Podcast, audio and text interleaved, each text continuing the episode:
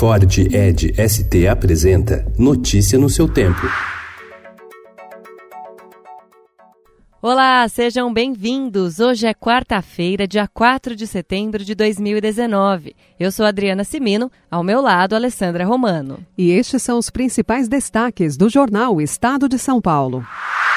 A Casa Civil e oficiais generais das Forças Armadas fazem pressão para que a regra do teto de gastos seja flexibilizada. O instrumento criado na gestão Temer limita o crescimento das despesas do governo à inflação. O Estadão apurou que, em uma reunião, o ministro Onyx Lorenzoni afirmou que os congressistas apoiariam a mudança, mas, procurado, Onyx nega que seja defensor da flexibilização. O ministro da Economia Paulo Guedes rejeita a mudança. No domingo, Jair Bolsonaro admitiu que o arroxo nas contas poderá atrapalhar sua tentativa de reeleição em 2022.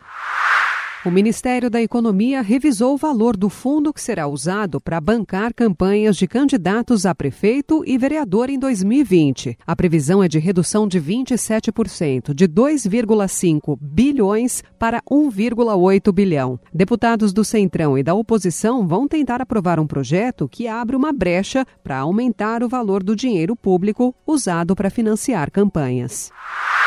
O governador João Dória veta trecho do livro que dizia que ninguém nasce homem ou mulher. Pouco depois, o presidente Bolsonaro pediu ao MEC projeto sobre ideologia de gênero. Premier britânico Boris Johnson perdeu a maioria em um momento crucial para definir o futuro do Brexit. Como reação, ele apresentou uma moção para ser votada hoje que pede a antecipação das eleições.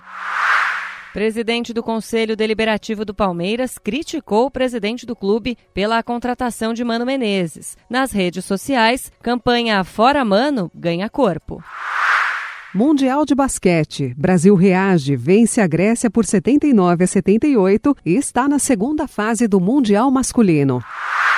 Programa NBA Basketball School já tem 70 unidades em 16 estados. O país reúne mais de 5 mil crianças e jovens entre 6 e 18 anos. Um filme de arrepiar. It a Coisa, capítulo 2, é mais assustador que o primeiro. Notícia no seu tempo. É um oferecimento de Ford Edge ST, o SUV que coloca performance na sua rotina até na hora de você se informar.